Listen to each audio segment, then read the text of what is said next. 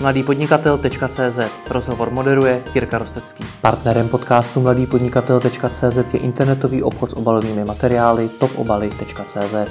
Pokud hledáte rychlého dodavatele krabic, obálek či bublinkových folií, navštivte internetový obchod top obaly tečka cé zet. Coach Martin Fuchs, dobrý den. Dobrý den. Vy jste pracoval třeba jako dlouholetý šéf Mapy tečka cé zet, produktový mm. ředitel seznamu tečka cé zet, máte i vlastní e-shop a dneska se věnujete coachingu. Mm. Přijde to jenom mně, nebo lidé jako vy, kteří pracovali jako vrcholoví manažeři, se stále častěji stávají kouči? Netuším. Nevím, jaké jsou ty příběhy dalších, nemůžu mluvit za ně, ale u mě to bylo asi... V podstatě ta manažerská činnost byla u mě hodně o tom, že jsem nabíral lidi, kteří byli třeba v něčem lepší než já. Snažil jsem se dávat dohromady lidi, kteří mohli něco někam posunout.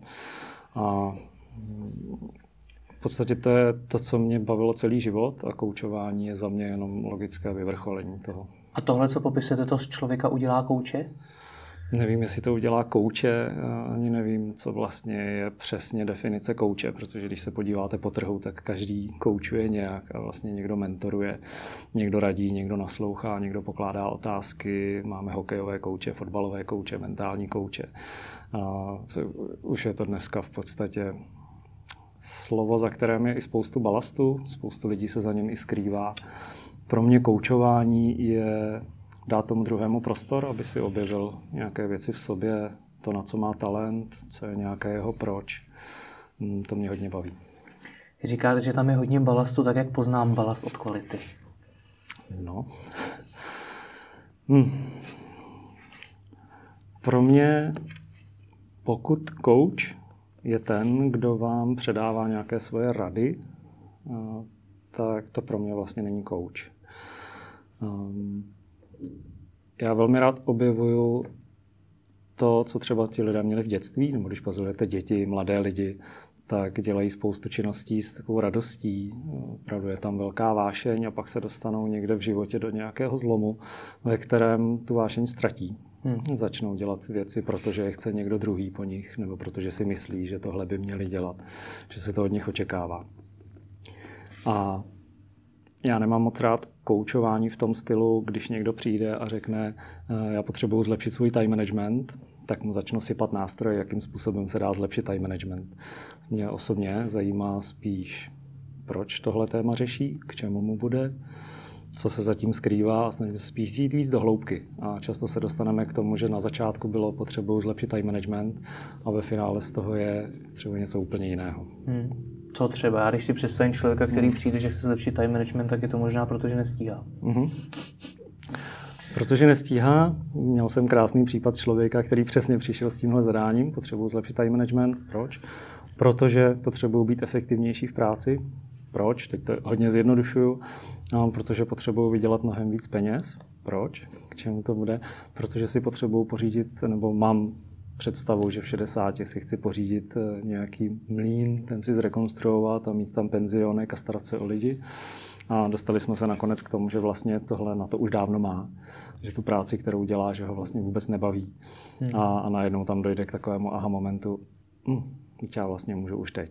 Hmm. A to je pro mě mnohem zajímavější, než začít jenom řešit, jak být efektivnější, a vlastně pokračuje ten člověk v nějakém, asi bychom řekli, krysí závod. Takže radit je špatně. To si vůbec netroufám tvrdit. Předtím jste říkal, že když mm-hmm. máte kouče, který radí, který předává ty rady, tak, tak to pro vás to není pro mě, pro mě to není koučování, ale je to mentorování.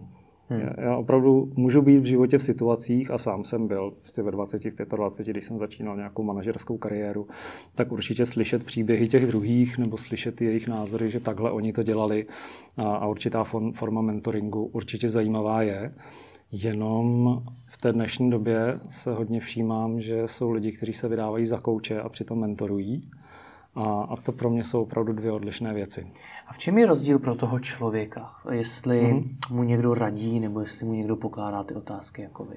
Záleží, jakým způsobem k tomu přistoupí. Když někdo bude radit, co a jak mám dělat, tak vím, že jako dítě třeba jsem si tomu hodně bránil. Ne, nebyl jsem rád v situaci, kdy mi někdo má říkat, dělej to takhle, takhle. Rád jsem si to poslechnul a pak jsem se zařídil podle toho, jak jsem to cítil já. Což na druhé straně jsou lidé, kteří přesně tohle jim vyhovuje. Oni opravdu nechtějí přemýšlet nad tím, jak by to měli dělat. Jsou rádi, když jim někdo dá ty instrukce a, a podle nich jedou. Tam je mentor vhodný. Já radši pracuju s lidma, kteří si objevují tu svoji cestu, to, hmm. to co je vevnitř. To... Hmm. Ty, ty otázky, které pokládáte, jaké to jsou, jak je vymýšlíte? Protože z toho příkladu, který jste položil, tak v podstatě je to jedna otázka, proč furt dokola. Je to tak? Hodně zjednodušeně v podstatě ano. Pokud se chcete dostat k té podstatě toho, o čem se s klientem bavíme, tak to proč je opravdu majoritní otázka. Byť zrovna to ne, nezačínám třeba slovem proč, a kde tam mají lidi spoustu takových konotací z minulosti, kdy rodiče nebo že učitelé ve školách se ptali proč, proč, proč a, hmm. a, a nevyvolává to nějaké příjemné vzpomínky, takže se snažím to třeba opsat a položit tu otázku trochu jinak. Ale pod tím proč tam se skrývá všechno. Simon Sinek o tom napsal úplně nádhernou knížku. A na YouTube je od něj přednáška o proč, nebo když firma začíná tím, že představuje to, co dělá, hmm. proč to dělá versus jenom co dělá. Tak je to obrovský rozdíl. A já se opravdu snažím najít, proč lidé dělají to, co dělají, protože zatím se často schovává i to, jak by to měli dělat. Musí to mít vždycky důvod? Musí ta odpověď vždycky existovat? To, to, já, to já nikdy nevím. Já vlastně jdu do každého koučování s tím, že opravdu nevím a opravdu se zajímám, co v tom člověku je, za čím on si jde.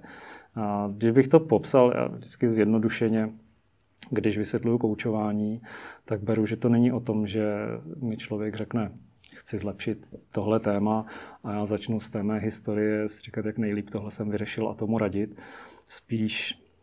Mm, Beru to asi, jak když jste v bludišti, možná když jste byl někde v bludišti, tak tam máte vždycky možnosti těch cestiček, kudy se vydat. Jenom ta jedna je správná a vede k cíli. A pro mě koučování je, že toho člověka vezmete z toho bludiště, vlastně ho vytáhnete nahoru. Je to krásně vidět na dětech. Děti, když hrajou takovou tu myš, co se potřebuje dostat k sýru, který je uprostřed, tak oni samozřejmě nejdřív kouknou na ten sýr a od toho sýru si odvinou tu cestičku, aby našli tu správnou. To je pro mě coaching. Z toho člověka vezmu, nejdřív vůbec chci, aby se podíval, jestli ten sýr, který tam je na konci, je to, co opravdu chce. A v momentě, kdy to je to, co opravdu chce, tak se jdeme podívat, jaká ta cesta k tomu vede. Jak zjistíte, jestli to opravdu chce? To poznáte. Je to hodně, je to o emocích. A opravdu pro mě nejsilnější zážitky z koučování jsou takzvané aha momenty, kdy teď nedávno jsem měl zrovna člověka, který to tak přímo nazval, prostě seděla. Aha. A tak to je jeden moment. Další ten moment, to jsou emoce typu smích. Často se mi teď děje pláč. A tam opravdu víte, že ten člověk, když najednou vlastně ta emoce jde třeba do pláče, tak jste se dotkli něčeho, co je hodně interní a, a v ten moment jste přesně. A co tím důvodem nejčastěji je? Proč to ti lidé dělají? Je to teda nějaký to mm-hmm. trauma z dětství, který jste zmiňoval, nebo něco to, jiného? To se vůbec nedá paušalizovat. Ale když se budeme bavit jenom o kariérních cílech, mm-hmm. tak tam mají ty, to proč, je, jaký nejčastěji lidi? Většinou je tam úspěch, pocit nějakého docenění, nezávislost, svoboda. V podstatě všechny ty věci, které jsme měli v dětství, a pak od školy se nám jenom ubírají, ubírají. Tak říká, že rozdáváme ty akcie svého života někomu. A, a pak je chtějí získat zpátky. A mají často tu představu, že přes peníze a to, že vydělají spoustu peněz, se k těm hodnotám můžou dostat. A musím říct, že mě i třeba se za posledních pár let obměnila klientela, byť teda jsem koučováním přerušil na pět let, když jsem se vracel do Seznamu, ale třeba v té kariéře předtím jsem hodně měl lidi, se kterými jsme řešili ty biznisové věci typu jak být efektivnější, jak vést porady, jak vést lidi a podobně. A teď poslední dobou se spíš setkávám s lidmi, kteří už si splnili ty svoje cíle, často mi právě říkají, všechno, co jsem v životě chtěl, jsem si splnil, ale nejsem šťastný. Hmm. A tam můžeme jít opravdu hodně do hloubky a dostáváme se právě k těm věcem, co, co skutečně chtějí, co chtějí oni sami. Takže velmi často ty cíle, které říkají, tak vzešly jenom z toho, že no, protože rodina, protože děti, protože rodiče, protože tenkrát ve škole, protože kamarád, ale není to to, co chtějí oni sami. A je tedy, nebo jsou ty peníze a ten úspěch, ta cesta k té svobodě? Budu mluvit za sebe, rozhodně si netroufám mluvit za někoho jiného, já si myslím, že ne. A na, na základě zkušeností s vašimi klienty, u nich to vedlo ke svobodě? Zase, zase je to opravdu individuální. To je o tom, že někdo opravdu má cíl vydělat spoustu peněz a udělat něco v jeho očích záslužného. A já vždycky jenom na té úvodní schůzce, když se potkáváme, tak zjišťuju, co je to, za čím máme jít. A buď to se mnou hraje, nebo ne. Když to se mnou hraje, tak se velmi rád pouštím do té práce a jdeme to hledat. A když to jsou, řeknu teď blbý příklad, když někdo řekne, mám cíl vykrást banku, tak to je samozřejmě pro mě téma, který koučovat určitě nebudeme. Hmm. Jak si v tomhleto může pomoct člověk sám? Dokáže ty příčiny nebo ty motivace vnitřní objevit i sám? Jednoznačně. Jak? A řekl bych, naučit se být vědomý. V tomhle mě osobně hodně pomáhá, že třeba poslední rok se věnuju tantře. Teď se bavím o tantře, takové té duchovní cestě, ne o erotických salonech se, se, s podobným názvem masáží. A tam mě hodně učí takové to tady a teď, být si vědomý toho, co se zrovna děje. A já třeba sám jsem si začal hodně uvědomovat, co i vypouštím z úst za věty. A když bych to přirovnal, kdysi jeden učitel, dneska na něj vzpomínám, neskutečný člověk, tak mluvil o tom, jak se posouvají děti, které on může sledovat jejich vývoj ve škole. A říkal, že třeba před třiceti lety a dneska je obrovský rozdíl v tom, že byť on není nějaký zastánce biflování informací, tak před třiceti lety ta doba, kdy jsme se opravdu museli učit z těch knížek a internet, tyhle věci nebyly, tak jsme spoustu těch informací měli v hlavě. On říkal, ta hlava to je jako hard disk, no, prostě počítač, který když koupíte a nasypete do něj informace, tak čím víc informací má, tím líp se v něm dá vyhledávat, tím víc odpovědí vám dá. A teď se dostáváme do takové situace, jak kdyby ten počítač vlastně žádnou paměť nepotřeboval, protože všechno je na tom harddisku, co se dá připojit přes U S B čko a ten harddisk se jmenuje Google. Všechno se dá dneska vygooglit, všechno se dá rychle najít, ale ty vědomosti nejsou v té hlavě. A to, to pro mě bylo poměrně zajímavé, protože pak, když jsem byl v Seznamu a tam samozřejmě třeba na mapách jsme pracovali s programátory, což pro mě byl úplně nový svět, tou dobou, když jsem do něj přišel, tak jsem si říkal, jak ten program se chová podle toho, jak ho naprogramujete. Máme programovací jazyky, C plus plus, Java a podobně. Tak podle toho, jaký program dáte, takový máte výsledek. To samé v člověku, když řeknu, my máme řeč, lidskou řeč, to je jazyk, úplně to samé. A jakým jazykem na nás bylo mluveno od malička v rodině, ve školách a v zaměstnáních, tak tím způsobem jsme se nějak naprogramovali. A velmi rád zkoumám každou větu, kterou druhý člověk vysloví a vlastně hledáme, jestli to, co říká, je skutečně, že to tak myslí, anebo je to nějaká fráze, která možná je jenom v něm zakořeněná. A často stačí jenom mít po těchto větách, co člověk vysloví a, a na, ukazuje se spousta věcí. Můžete uvést nějaký příklad, kdy se něco ukázalo? Hmm, dvě hodiny zpátky jsme tady seděli v Cross Café s klientem. A v jedné větě, nebo v jedné minutě použil asi osmkrát slovo boj, že prostě potřebuje s něčím bojovat a vybojovat a zabojovat. A já jsem se jenom zeptal, proč vlastně potřebuje bojovat, nebo co se zatím skrývá za tím slovem boj. Protože pro mě bojovat, ten kořen toho slova je boj, něčeho se bát, možná se bojím. Když se bojím, mám strach. V momentě, kdy mám strach, tak strach je jeden z nejsilnějších nástrojů, přes který můžete ovládat lidi.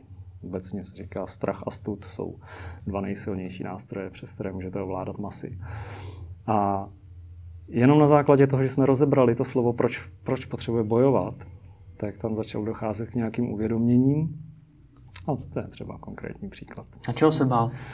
To bych si nechal pro sebe. Tom, tak je to člověk, já tom, neznám, neznáme jeho jméno. Nevadí. V tomhle tom pravdu s tím, že co si s člověkem e, povíme, tak to je jenom mezi nimi. A čeho se tak obecně lidi nejvíc bojí? Ti, co za vámi chodí? No, selhání, strach ze selhání, z neúspěchu a zase tam bychom museli rozbírat, co vlastně pro ně je neúspěch. A s někým dojdete k tomu, že to je o tom, jaké prožil dětství a co si z něj nese a jak na něj bylo naloženo od rodiči, od rodičů. Někdo jiný se bojí toho, že už má rodinu, přišla žena, přišly děti, možná z nějakého svého okolí vidí někoho, kdo není schopen si vydělat na svůj život, a, nebo má představu, že potřebuje vydělávat spoustu peněz, aby mohl ten šťastný život vést. A to jsou asi nejnešťastnější strachy. Neuživit rodinu. Nebo... Čím to je, že se tohle tak bojíme?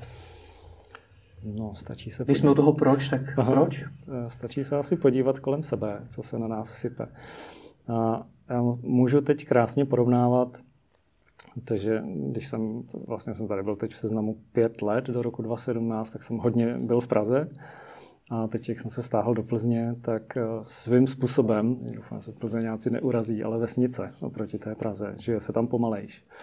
A kamarád, kterým jsme se bavili, Jirka Chomáček, se teď odstěhoval do Brd a byli jsme tam na návštěvě. To je ještě pomalejší. To je ještě pomalejší a právě to krásně vidíte. A A dneska, když jsem tady za vámi jel a zase jsem po delší době sednul do metra a teď jsem pozoroval ty lidi, což je moje hobby, opravdu pozorovat, co se, co se děje.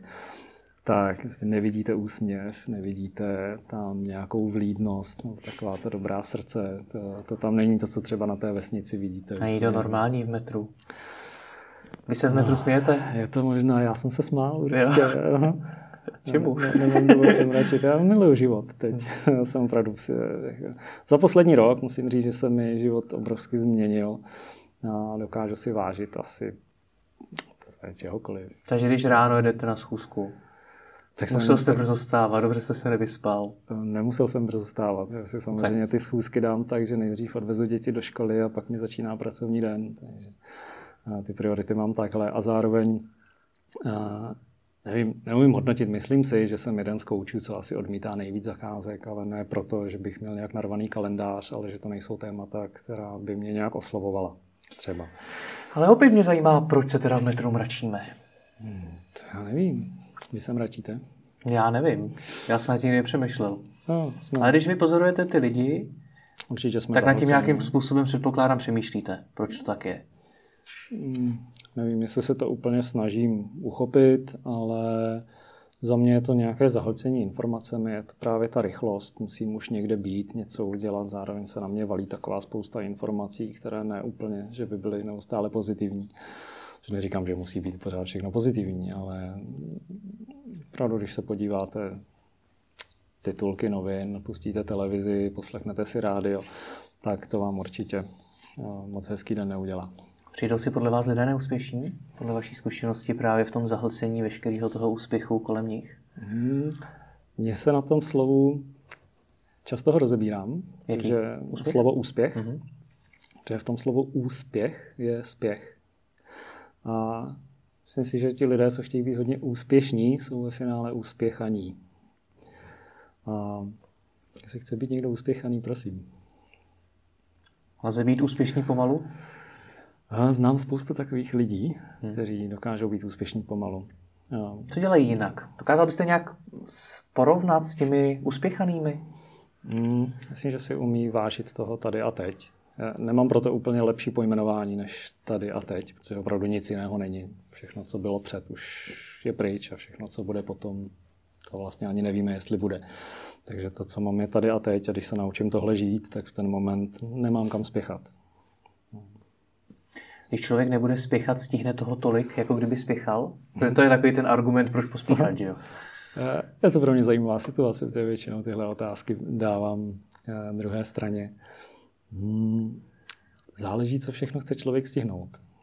Co je tam právě to, co je smyslem jeho života. Já jsem měl... Jeden čas jsem měl období, kdy mě hodně zajímali lidé, kteří jsou na konci svého života. Navštěvoval jsem hospici a, a lidi, kteří třeba za pár dní už tady nebyli. A, a ptal jsem se jich, co byl jejich smysl života, proč vlastně to všechno dělali a jestli se cítí úspěšní a podobně.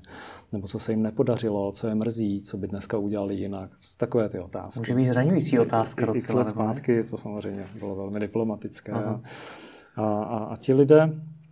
Mm, byly neuvěřitelné odpovědi, velká škála, ale často se opakovalo to, že když by dneska mohli vrátit ten čas zpátky, tak by se rozhodně nebáli věcí, kterých se báli předtím a díky tomu něco neudělali. Obecně lidé spíš litovali toho, že něco neudělali, než že by litovali, něco jsem udělal a pokazil jsem to. A víte třeba konkrétně, co neudělali? Co většinou ti lidé neudělají a potom na konci života toho litují? Mm-hmm. Jednoznačně se tam pořád objevovaly děti. Dávali přednost práci a, a tomu vydělat peníze, aby jednou. A ono, když nastalo to až jednou, což dokonce často ani nenastane, protože pořád ty mrkvičky jsou další a další, tak pak litovali, že si neužili ten čas, když byli právě těmi dětmi, ty děti. Hmm. Protože oni se dostali do fázy, teď už bych mohl, no ale těm dětem už je dvacet pět a oni už mají svůj život. A vlastně vůbec nepotřebujou. Já jsem si mohl užít ty děti, dokud byly dětmi, a neudělal jsem to. Tak to se objevovalo velmi často. To i pro mě bylo hodně zásadní a, a vlastně to bylo pro mě téma. Když jsem se pak rozhodoval, jestli odejít ze Seznamu, tak ty děti hrály velkou roli. Hmm. Ještě něco říkali ti to lidé?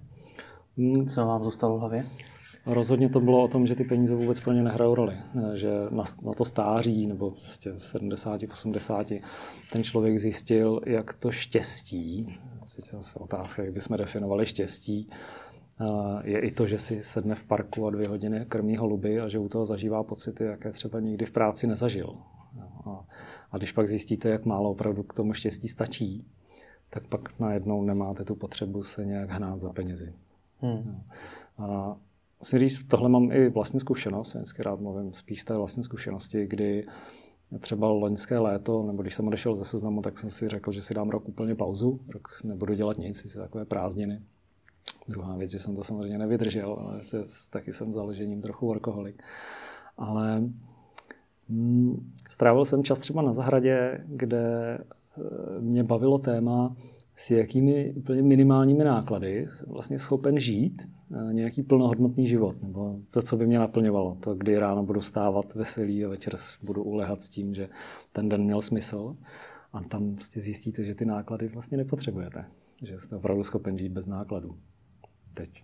Jako bez nákladů? Bavíme se tady o penězích? Asi bavíme se o penězích, protože vlastně jediné, co jsem spotřeboval, byla elektřina a i to se dalo vyřešit ještě nějakým způsobem, abych ani za to nemusel utrácet.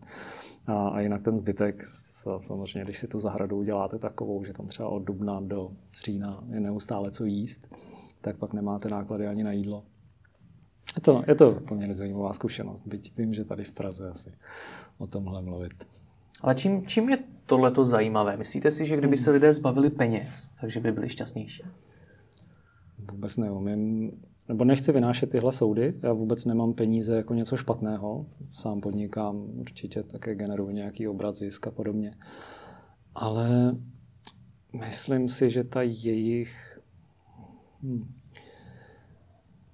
Mají nad náma hodně velkou moc. Já, já je beru...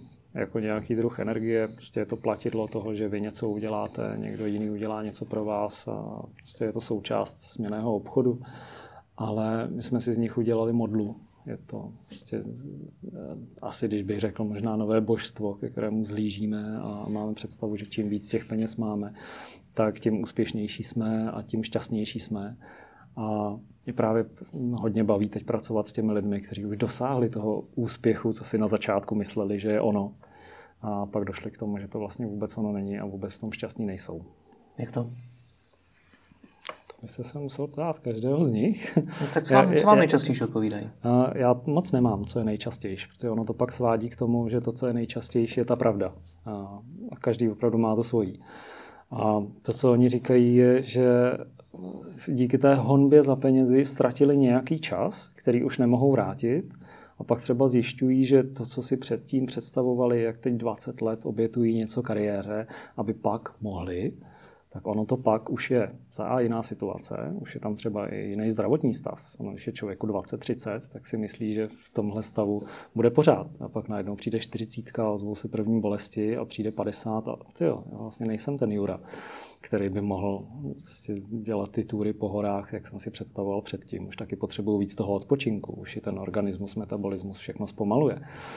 A k tomu pak, když ti lidé dojdou, tak začnou často litovat, že ten čas promrhali prací, nebo nechci říct promrhali, hodně ho věnovali práci na úkor nějakého dalšího života. Platí tohle jenom o té honbě za penězi, nebo obecně za nějakým úspěchem?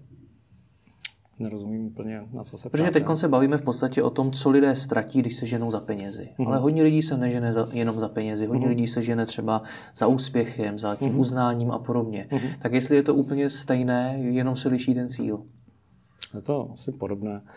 V tomhle to, co mě oslovilo, byl třeba Steve Jobs, jeho slavný rozhovor na, na univerzitě, kde přednášel studentům a povídal o tom, k čemu on došel, co, co vlastně je nějaké jeho prozření. Tak i na tom se dá krásně vypozorovat, jak vlastně to člověk, který byl obrovsky úspěšný, že dodnes k němu zlíží spousta lidí a on sám mluví o tom na konci života, čeho hmm. lituje a, a kolik času by teď věnoval té rodině zpětně. Hmm. No nicméně, když nám to tolik lidí řeklo, včetně hmm. Steva Jobse a včetně mnoha dalších, tak uh, proč to stále nechápeme? Proč si zatím stále tolik lidí žene? Za tím úspěchem, za penězi a podobně. A pak to litují. Nemám odpověď. Já se nerad dívám na lidi jako na masu, že takhle to je. Opravdu mám moc rád, když řeším každý ten případ individuálně, každého člověka, a opravdu musím říct, že každý to má jinak. Jsou, jsou lidi, kteří od malička ví, že se nechtějí za něčím hnát a jdou nějakou duchovní cestou. Opravdu za, za poslední rok jsem poznal tolik lidí, se kterými bych třeba před dvěmi lety si neměl vůbec co říct. A hodně mě baví stát jako v podstatě rozkročený mezi těmi dvěmi světy, mezi tím materiálním a mezi tím duchovním. Musím říct, že nemám, vlastně mi to netáhne ani k jedné té straně nějak víc. Mám opravdu i na té práci, když to vezmu, tak se mi to tak hezky rozdělilo, že polovinu času se věnuju koučování nebo biznisu. A, no, biznis. Hmm. A ta druhá část pro mě, třeba jeden den v týdnu dělám tantrické masáže, kde jsem pochopil, že máme spoustu věcí v těle, ke kterým já nejsem schopen vůbec se dostat otázkami. Že děje se mi taky často, že při koučování, byť dávám hodně hluboké otázky, tak pořád mám pocit, že ten člověk pluje po povrchu, nechce mě pustit dovnitř, ne, nechce se dostat k tomu, proč je tam nějaký strach, něčeho se bojí, vůbec se bojí to vyslovit a snaží se z těch otázek utíkat. Aha. A zrovna třeba v tantře jsem zažil sám na sobě stavy, kdy věci, které bych jako kouč měl mít v sobě dávno uchopené a vyřešené, tak jsem ani nevěděl, že ve mně jsou hluboce zakořeněné. Hmm. To bylo... Když je to z, z vaší vlastní zkušeností prozradíte třeba, co to bylo? A z vlastní zkušeností můžu. Já jsem prošel... Na začátku třeba byla původně myšlenka, tím, jak jsem byl pět let v Praze a určitě jsem zanedbával rodinu v jistém ohledu, tak jsem řekl, něco pro tu rodinu udělám, a zrovna mě někde vyskočil pětidenní seminář tantrických masáží. Jsem řekl, to by mě zajímalo, to bych se mohl přiučit a vlastně obohatit ten náš vztah.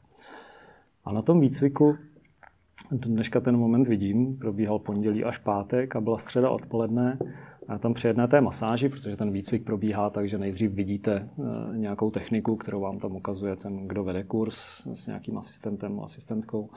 A pak tam jsou účastníci toho kurzu a ti navzájem potom si tu masáž vymění. Takže jednou tu masáž dáváte, jednou ji přijímáte. A tehdy tam byla, už jenom vím, že to byla nějaká lehká masáž, protože zatímco ty sportovní jsou hodně o tom, že hnětete svaly a jdete do toho fyzického těla, tak tantra pracuje s energiem a s energetickým tělem a je to hodně o jemném dotyku. A já jsem vlastně dostal takový jemný dotyk prsty po ruce. Vlastně, když to udělám, tak nějak tak to probíhalo. Hmm. A já jsem se tam najednou rozbrečel. A deset minut jsem brečel a nebyl jsem schopný to zastavit. A vůbec jsem nebyl schopný hlavou uchopit, co se to děje. Proč? Co, co to je? A ten kurz vedla Paulína Jančová, taky kdysi koučka, věnovala se koučování a pak se dostala k tantře. A povídal jsem si s ní o tom, co to bylo, proč se to stalo. A začali jsme rozebírat nějaké mé dětství. Tak. A dostali jsme se k tomu, že já třeba z dětství, tam jsem měl trauma z otce, který nás fyzicky trestal. A tam já jsem si spojil dotek s bolestí a začal jsem se mu vyhýbat.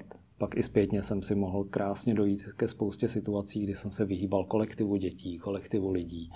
A spíš to pro mě byly výzvy vůbec se jít s někým bavit.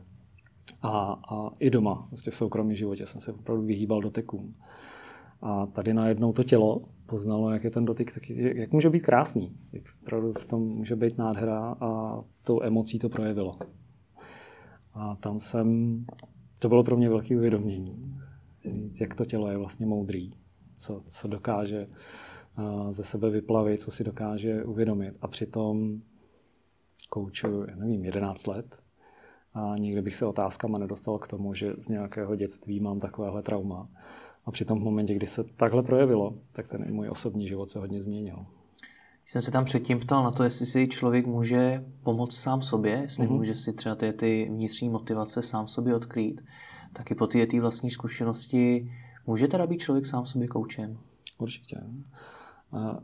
Já musím říct, sám sobě jsem koučem ve spoustě situací, A pak jsou situace, ve kterých i dnes si objednávám pro sebe kouče, protože tam zase je ta přidaná hodnota, že když je člověk sám sobě koučem, dívá se na to pořád jenom z toho jednoho pohledu, nebo z toho svého.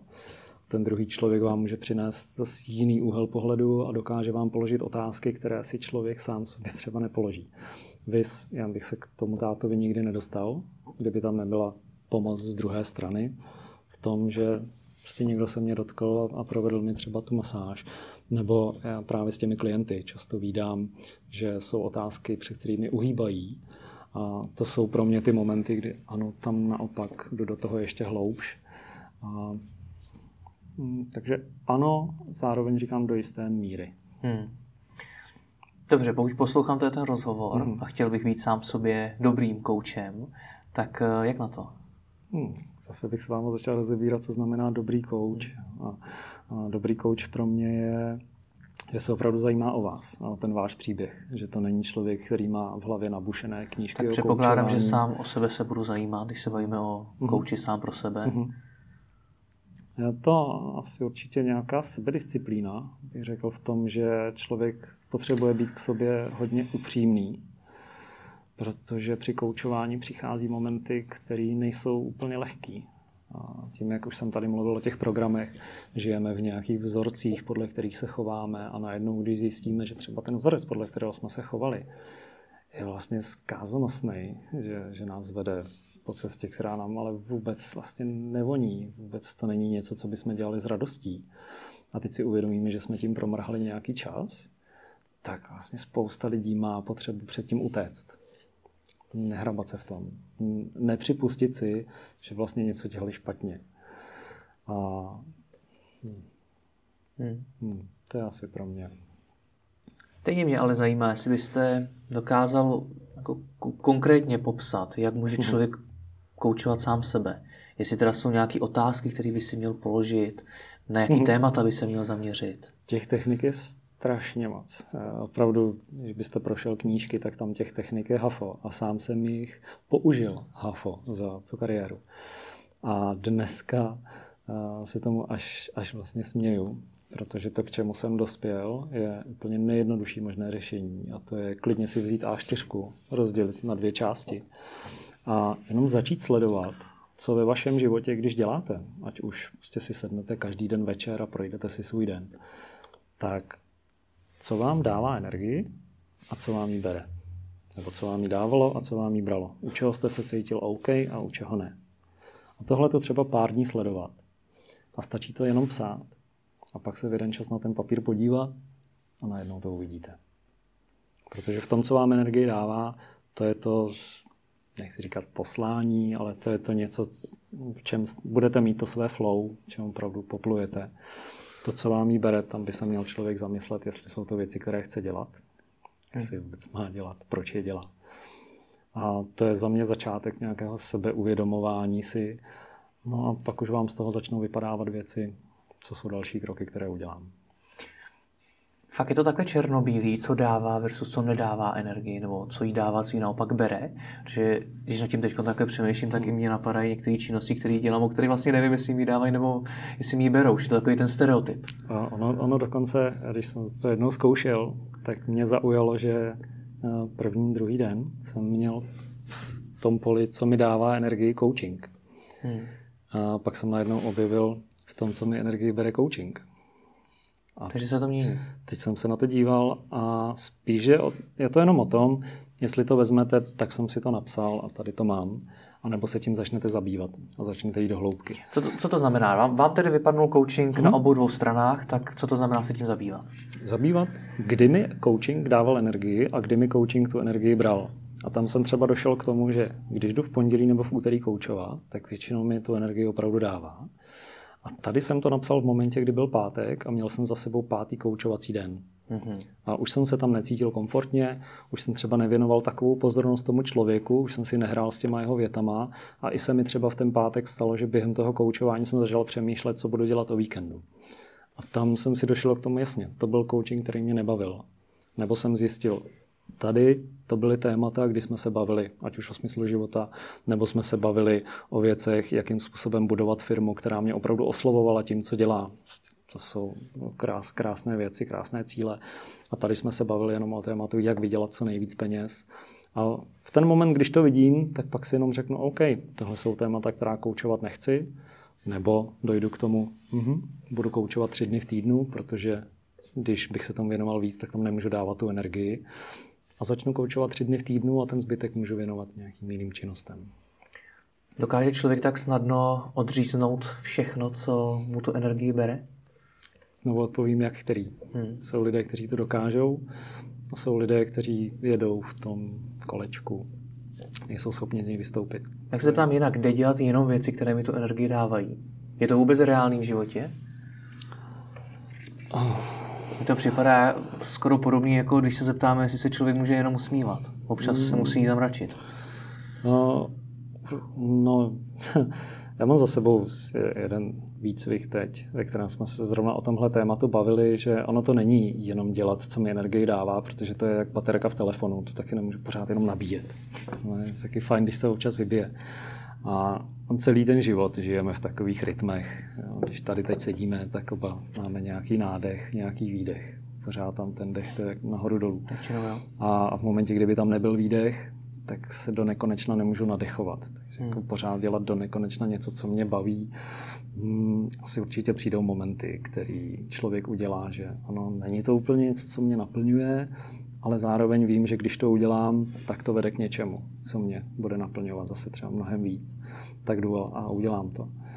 A, ale hmm, třeba pět let zpátky, kdybych tu seděl, tak bych jednoznačně řekl, nejde pořád dělat jenom, co mě baví.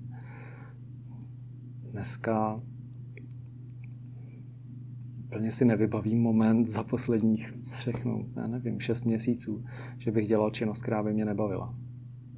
Maximálně s tím mým sklonem k workoholismu to přeženu. A pak samozřejmě člověk tu energii ztrácí, když něco dělá do dvou v noci a, a pořádně se nevyspí. Ale mm, dneska bych spíš odpověděl, že opravdu můžeme dělat to, co nás baví. A já si hodně beru inspiraci z dětí, jak se obecně říká, že děti jsou velký učitel. Tak když těm dětem věnujete pozornost a sledujete to jejich přirozené chování, tak z toho se opravdu učím hodně. Hmm. Ty děti mají ne- pořád energii, pořád. V momentě, kdy je víkend a kdy dělají ty věci, co chtějí dělat, pořád jsou ve flow, energie tam je. V momentě, kdy jsou nucený do činností, které dělat nechtějí, což samozřejmě většinou je ta škola a pak jsou to ty zaměstnání, tak ta energie není. Hmm. Já znám člověka, který mi jednou řekl, že to vydělávání peněz uh-huh. ho zase tolik nebaví, to je asi uh-huh. to, co mu tu energii spíš bere, uh-huh. ale ta oslava toho potom, to užívání uh-huh. si těch peněz, to uh-huh. je to, co ho baví, uh-huh. že může, já nevím, hodně cestovat, hodně utrácet, prostě uh-huh. to je jedno za co. Tak není to, není, co na to to říkáte, není to dělání těch věcí, které nám tu energii berou, občas cestou k tomu, co nám tu energii bude dávat? Hmm. To... Já se právě často setkávám s tím, že potřebuju vydělat peníze, abych mohl něco dělat. Hmm. A stačí jenom lehce zpochybnit, jestli opravdu to, co chce, na to potřebuje tolik peněz. A jakmile ten člověk se nad tímhle začne zamýšlet, tak velmi často dojde k tomu, že vlastně to může dělat i bez těch peněz. Že nějaká představa, že potřebuji vydělat deset milionů, abych mohl cestovat po světě, tak najdete spoustu příkladů lidí, kteří prostě vemou baťoch a jedou. A jedou bez peněz. Zažijou nádherné zážitky, spoustu věcí se po té cestě naučí. Takže hmm. tolik penězů. Ještě mě zajímá ty problémy, které jsme zmínili, tak jak se jich dá zbavit? Strach ze selhání mm-hmm. jsme zmínili, jak se toho do toho dá zbavit? Poznání sám sebe. Poznat sám sebe ve smyslu... Hmm.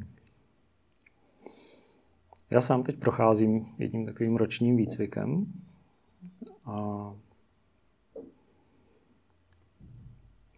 přemýšlím, jak to popsat nějak jednoduše. Hmm. Asi je to přesně o tom, že když poznám, že na tom životě opravdu není, co by mě mělo ohrozit. Já te- teď řeknu asi hodně tvrdě, ale v podstatě nic horšího, než to, že umřeme, se nám stát nemůže a umřeme jednou tak jako tak. Takže co vlastně mě může ohrozit? A Když pak dojdete k tomu, že dokážete žít šťastný a naplněný život i bez peněz, že k tomu nepotřebujete, tak co vás může ohrozit? Když se naučíte pracovat s nějakou bolestí nebo s nemocí, co vás může ohrozit? V ten moment přestanete mít ten strach. Já se, když budu mluvit ze zkušeností s jinými lidmi, kteří třeba vydělávají hodně peněz, mm-hmm. tak ty důvody, proč to dělají, jsou třeba takový, aby mohli rodině mm-hmm. dopřát co nejvíc, aby mohli dětem zaplatit co nejlepší školu, mm-hmm. aby se mohli postarat o svoje rodiče, když jsou staří mm-hmm. a tak dále. Tady by měli peníze, kdyby se objevila nějaká nemoc a podobně. To nejsou motivace, které jsou minimálně na úrovni té smrti. Jednoznačně chápu a sám jsem je měl. Mm. Jo. V dvacet pět se vidím kluk za stolem, nástěnka před sebou a na ní fotka nové oktávky. A to je můj cíl, ke kterému se chci dostat. A ve třiceti tam právě byla ta rodina a děti a samozřejmě musím zajistit a potřebuji vydělat spoustu peněz, abych měl na ty školy a úplně přesně to, co popisujete. Takže i tenhle ten program jsem hodně jel. A pak jsem si jenom začal všímat toho, jak to vlastně vypadá v těch rodinách, kde lidi, co se ženou za penězmi, se nevěnují těm dětem. To ono to úplně nejde dohromady. Pokud opravdu chci být v něčem hodně úspěšný, tak se tomu potřebuji věnovat. Potřebuji tomu věnovat veškerou energii. Taková krásná scénka z Rozpuštěný, vypuštěný, kde tam se Libuška Šafranková ptá Svěráka v roli Cimrmana, co, co vlastně všechno chce udělat. Plně si to moc nepamatuju, ale vím, že tam popisuje a takové ty vysoké cíle. Říkala, kdybych měl ženu a děti, tak tady bude chleba a mléko. A vlastně úplně jiné ty cíle. A já jsem si jenom všiml, že lidé, co se ženou za penězi, tak jim nějakým způsobem utíkají ty děti, nebo rostou z nich prostě jiné osobnosti, než děti, které mají mamku, taťku doma a ty se jim věnujou. A pro mě vyšší kvalitu má se těm dětem věnovat tou osobou nebo tou svojí energií, tím, tím že si s nima budu povídat a, a budu s nima trávit čas, než to, že pro ně vydělám peníze, aby si pak mohli oni něco dopřát. Protože obecně člověk se neváží toho, co dostane, takže já když vydělám peníze, které pak dám těm dětem, tak mým, teď mluvím opravdu za sebe, v mým pohledu jim to moc nepomůže. Naopak, každý, kdo si tu svoji cestu vydřel sám, a jsou přesně ty příběhy, když se podíváte, ať už ten Jobs, ať už prostě spousta dalších lidí, kteří opravdu se dají považovat za velmi úspěšný. Vybudovali spoustu firem a podíváte se do jejich dětství, tak většinou bylo hodně tvrdý. Hodně tvrdý, museli si to všechno vydřít, tím získali nějaké pracovní návyky, tím pak byli úspěšní v tom životě. A já úplně nevidím smysl v tom vydělat peníze a pak třeba vybudovat firmu a to předat dítěti, protože to dítě třeba chce dělat něco úplně jiného. Proč bych předával nějakou firmu, ke které on nebude mít vůbec vztah, když mu cokoliv zaplatím, tak jak on si toho bude vážit, když si to sám nevybuduje. Jo. A je pro mě mnohem cennější, aby zatím ty děti si šly sami, než, než abych já to dělal pro ně. Hmm. Setkal jste se někdy s člověkem, který vám třeba řekl, já se ale vlastně tím dětem nechci věnovat. Mm. Já se chci věnovat té práci. Mm. Pro mě ta práce je přednější. Mm. Jednoznačně. A já i takové lidi koučuju. Já... Berete to jako chybu u nich? Nebo jako nějaký výkyv ze standardu? Něčeho, co by mělo být asi normální? Mm. Možná z toho povídání může znít, že něco je pro mě dobře, něco špatně. A já to právě takhle vůbec nemám, protože nehodnotím. A t- To jsem manažer, který spoustu let hodnotil lidi samozřejmě, ale pro mě není nic dobře špatně. Pro mě je to cesta toho člověka, to, co on si vybral. A jestliže vidím, že to je něco, za čím opravdu chce jít, kde je ve flow, kde opravdu má zájem s tím něco udělat a zlepšovat se, někam posouvat, tak je to pro mě to ono, na čem chci dělat. A nehodnotím, jestli dobře, špatně, vyjma takových těch věcí. Jestli potřebuji vykrást banku a u toho zabít dvacet lidí. To úplně není téma. To už vám někdo řekl mimochodem? ne, ne, ne, ne, ale je to takový. A setkal jste se s nějakým takovým jako hodně, hodně bláznivým hmm. nápadem? Uh, ne, musím, musím říct, že ne. Spíš to jsou jenom témata, které mě neoslovujou v yes. tom, že no, chci vydělat peníze proto, abych měl peníze. To, je, to není úplně ono. Hmm. Ale chci vybudovat firmu, která zlepší život x lidem. Jo, to je fajn. A je zatím jde mimochodem najít nějaký, nějaký důvod, proč to ten člověk vlastně chce, proč se na to nevykašle. Jasně. Pro mě vůbec je důležité znát to proč, protože to, když je silný, tak vím, že v tom koučování se budeme posouvat. Hmm. V momentě, kdy tam není ta motivace, tak ani to koučování nemůže být úspěšný. Je taková krásná věta, že koučování je pro každého, ale, nebo koučovat se dá každý, ale ne každý se dá koučovat. Tak tohle to přesně zní. A to je o té motivaci druhého. To vaše proč je jaké? Proč dneska vy máte potřebu pomáhat lidem? Uh-huh. Já nemám potřebu pomáhat ve smyslu něco za někoho. Mě obrovsky baví, když ten člověk něco objeví, když tam nastane ten aha moment, když se tam objeví ta emoce, když vidím, že jsme se něčeho dotkli a ten člověk najednou změní něco ve svém životě. A to mě naplňuje. To, to jsem zjistil, že je něco, co, co opravdu je takový to moje. A já už od malička mám, já si myslím, že budete smát, ale to vlastně moje životní vizí nebo je, že v těch šedesáti, sedmdesáti někde sedím pod stromem. Tam se prohánějí ty děti, vnoučata a podobně. A já jsem takový ten moudrý stařík. Takový ten, co už ví vlastně o tom životě. A když se zpětně dívám třeba na těch posledních dvacet let profesních, tak jsem vystřídal už tolik činností, které, že třeba s Robertem Vlachem, když jsme se bavili, tak ten spíš zastává to, že abyste něco dělal opravdu skvěle, tak je potřeba se tomu věnovat té jedné činnosti, že když má člověk víc těch činností, tak je to takový rozplyzlý a nemůže v tom být ten odborník. A mě přesto baví ta, ta rozplyzlost, protože když vezmu, tak já jsem třeba vystudoval marketing a to byly pro mě tři roky, kde opravdu jsem se o marketingu dověděl spoustu věcí a pak jsem došel k tomu, že to ale není něco, co by mě úplně naplňovalo. A začal jsem se věnovat obchodu. Byl jsem seznam asi šest let, kde jsem si prošel od obchodníka až po řízení celé té obchodní sítě.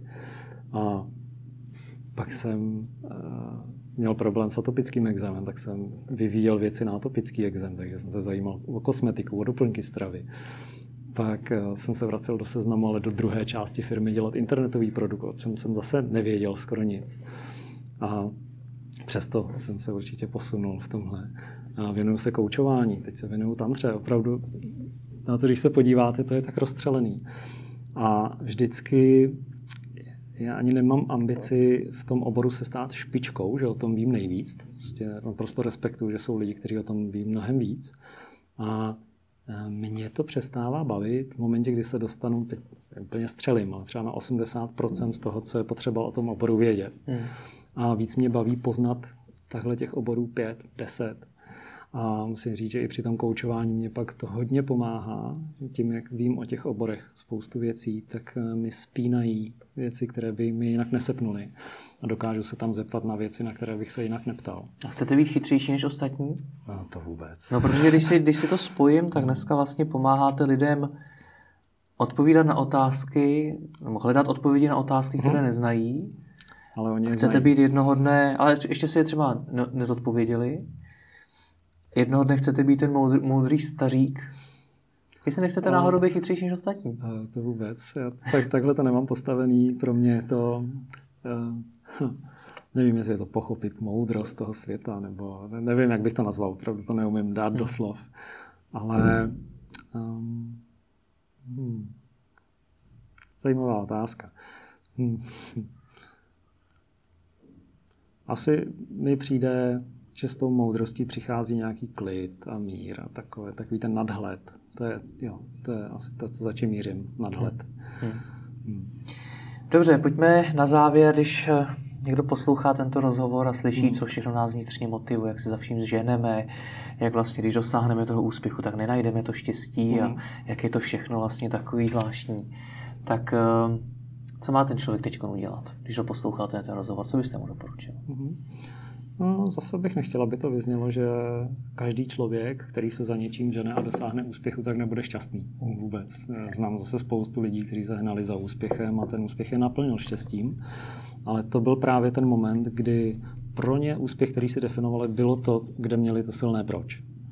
Ale spousta lidí právě pod úspěchem si představí to, že jenom vydělá peníze a až bude mít dostatek peněz, tak s tím přijde nějaký pocit štěstí. A tak to opravdu není. No, tam opravdu vás naplní to, že hmm, nevím, určitě je vidět třeba Tomáš Čupr, který teďko buduje Rohlík, tak tam je obrovský vidět, jak je to pro něj silný hnací motor, jak tam to proč má jako jednoznačně silný. A spousta lidí. Tak. Takže ten člověk má udělat co, když posloucháte ten rozhovor? To se mě ptáte na to, abych dal někomu radu, co má udělat. A tím bych úplně popřel tu práci, kterou dělám. Ale to, co určitě doporučuji, je zamyslet se, jestli to, co dělá, tak ho naplňuje. Jestli, jestli je to to, co chce on sám. To si myslím, že je to důležité. A nebo dělá věci jenom proto, že takhle chtějí ostatní, nebo je to nějaké dogma společnosti, že takhle by to mělo být. Tak jo, tak vám děkuji za rozhovor, ať se vám daří. Děkuji za pozvání.